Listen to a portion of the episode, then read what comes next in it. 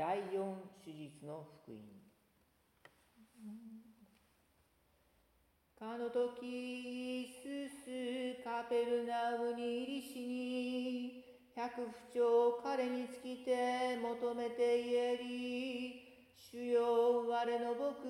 中部にて家に伏し苦しむことを甚だしイスス彼に言う我行きてこれを癒さん。百不調答えて言えり主よ汝が我の家にいるは我当たらずただ一言をいだせしからば我が僕言えん。けだし我人の剣に属すれども我が下に兵卒ありて我これに行けと言えば行き彼に来たれと言えば来たり我が僕にこれを行えと言えば行うイススこれを聞いて気となし従う者に言えり我誠に汝らに次ぐ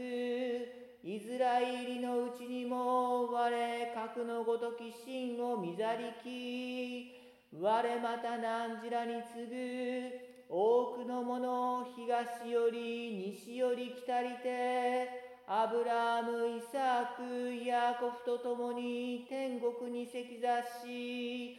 思考して国の諸子は外の暗闇に追われん。賢には泣きとはがみとあらん。いすすまた百不調に言えり、行け、汝のし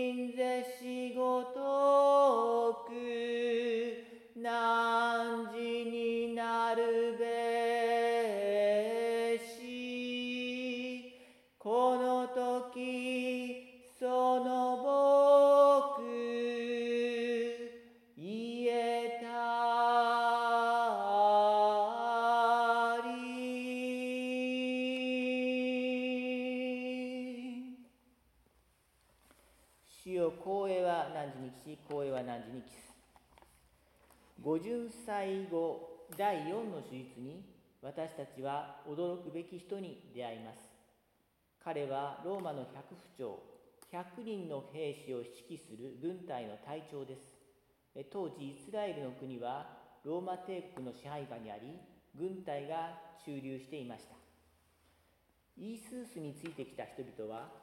自分たちイスラエル人だけが神に選ばれた民族であると思っていましたそれなのにイースースは突然現れた外国人であるこの百夫長をイスラエル人の中にもこれほどの信仰を見たことがないと褒めたたえそれまでイースースについてきたイスラエル人たちに向かって多くの国の人々がアブラーム、イサーク、ヤコフと共に神の国に入れられる。しかしこの国の子たちは外の闇に追い出され、そこで泣き叫んだり、はがみしたりするだろうと言われました。神に、神の国に入るために必要なのは、この百不調のような信仰であると、イースースは言われたのです。私たちもこの信仰を自分のものとしなければ神の国から追い出されるかもしれません百夫長は自分のしもべの病を癒してもらうために自らイーススのもとにやってきました。しもべ奴隷のことです。奴隷といっても高度な技能や専門知識を身につけた者は大事にされていたようですけどもそれでも高価な財産という扱いです。重い病気になれば、まあ、放っておくのが普通のことでした。しかし百夫長はこのしもべを愛し病気を治してやりたいとできるだけのことをしたのです。それに百夫長といえば相当の地位でありました。ローマ人からも尊敬されていましたしましてや一般のイスラエル人たちがおいそれと話しかけることなどできないほどです。そのような人が自分たちが支配しているイスラエル人でしかも貧しい大工の息子であるイーススのもとに自らやってきました。自分の兵士を使わしてイーススを連れてこさせるくらいが地位から言えばふさわしいことだったでしょう。百不調は常識であれば放っておいて当たり前のしもべの病を癒すために自分の高い地位にはふさわしくないにもかかわらず自ら出かけていったのです。イースースが褒めたたえた百不調の信仰そこにあるのは驚くべき愛と謙遜であります。イースースは百不調が頼みもしないうちに私が行って直してあげようと言ってくださいました。なぜならイースス・フリストスこそ取るに足りない私たちの病を癒すために神でありながら自ら天から下り人間となられた方だからです。だからこそイーススは百不調に対して我が家を得たりと大変に喜ばれたわけです。神が人間になったという途方もない愛の技大いなる謙遜にこの百不調は習っていたのです。イーススは百不調の信仰を起とした。驚かれたとあります。神であるイーススを驚かせたというのは特別なことです。実は福音書にはイースースが驚かれたという言葉がもう一つだけ使われています。それはイースースが生まれ故郷のナザレで教えを述べられた時のことです。人々はイースースの素晴らしい知恵力ある技を見ていながら誰かと思ってみればあの人は私たちがよく知っていた大工ではないか。ほらイオシフのところの息子のイーススだよ。と侮りつまずいたのです。イーススは彼らの不信仰に驚かれたとマルコによる福音書の6章に書かれています。侮りは百不調の謙遜とは正反対の態度です。百不調がおそらく聖書は読んでいなかったであろうにもかかわらず神を認め神の胸にかなったのに対しナザレの人々は幼い時から聖書を読み神の技をしかも今見たにもかかわらず神を認めることができませんでした。謙遜な心は隠されている真理さえ見ることができます。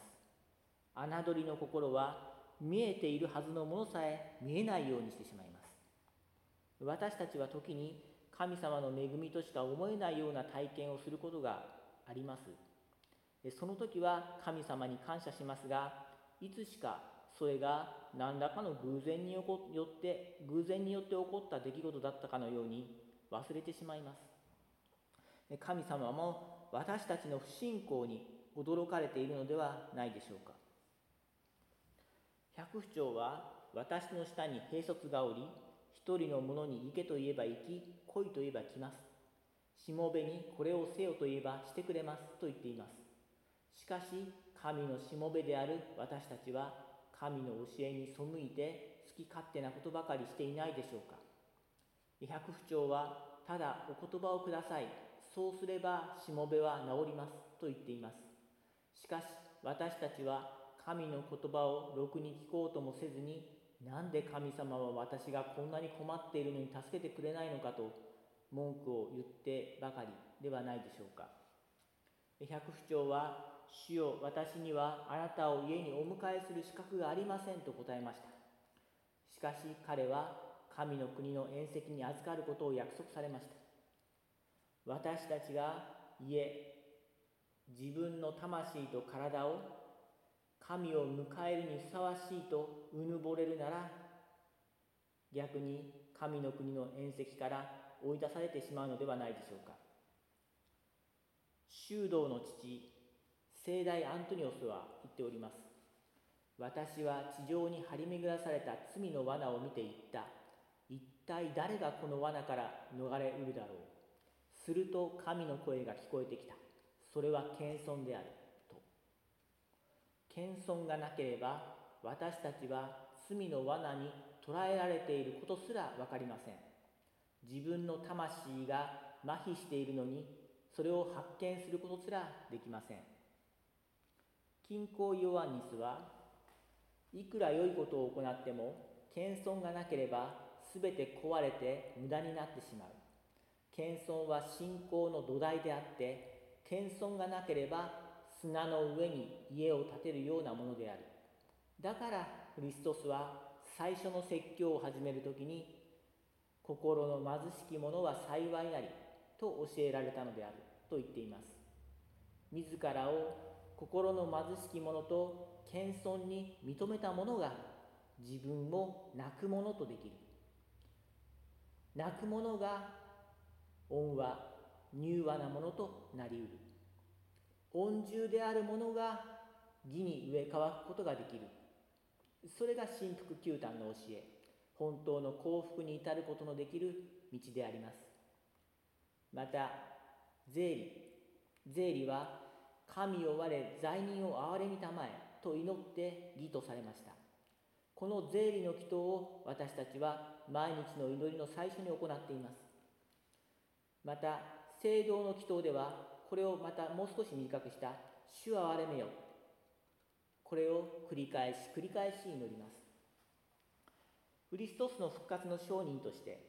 命がけで福音を述べ伝えた聖使徒パーベルはティモフェへの手紙の中で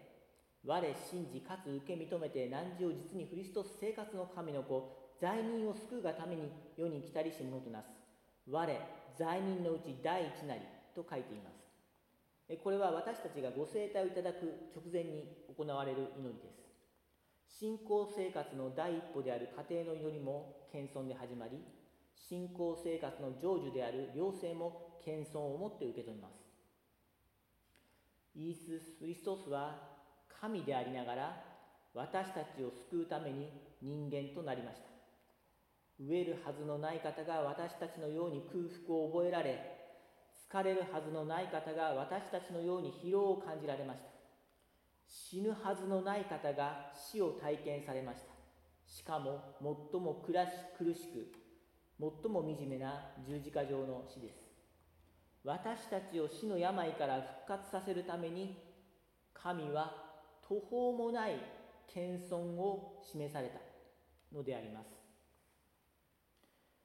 神様がそうして与えてくださった復活の命を私たちは感謝していただくのであります。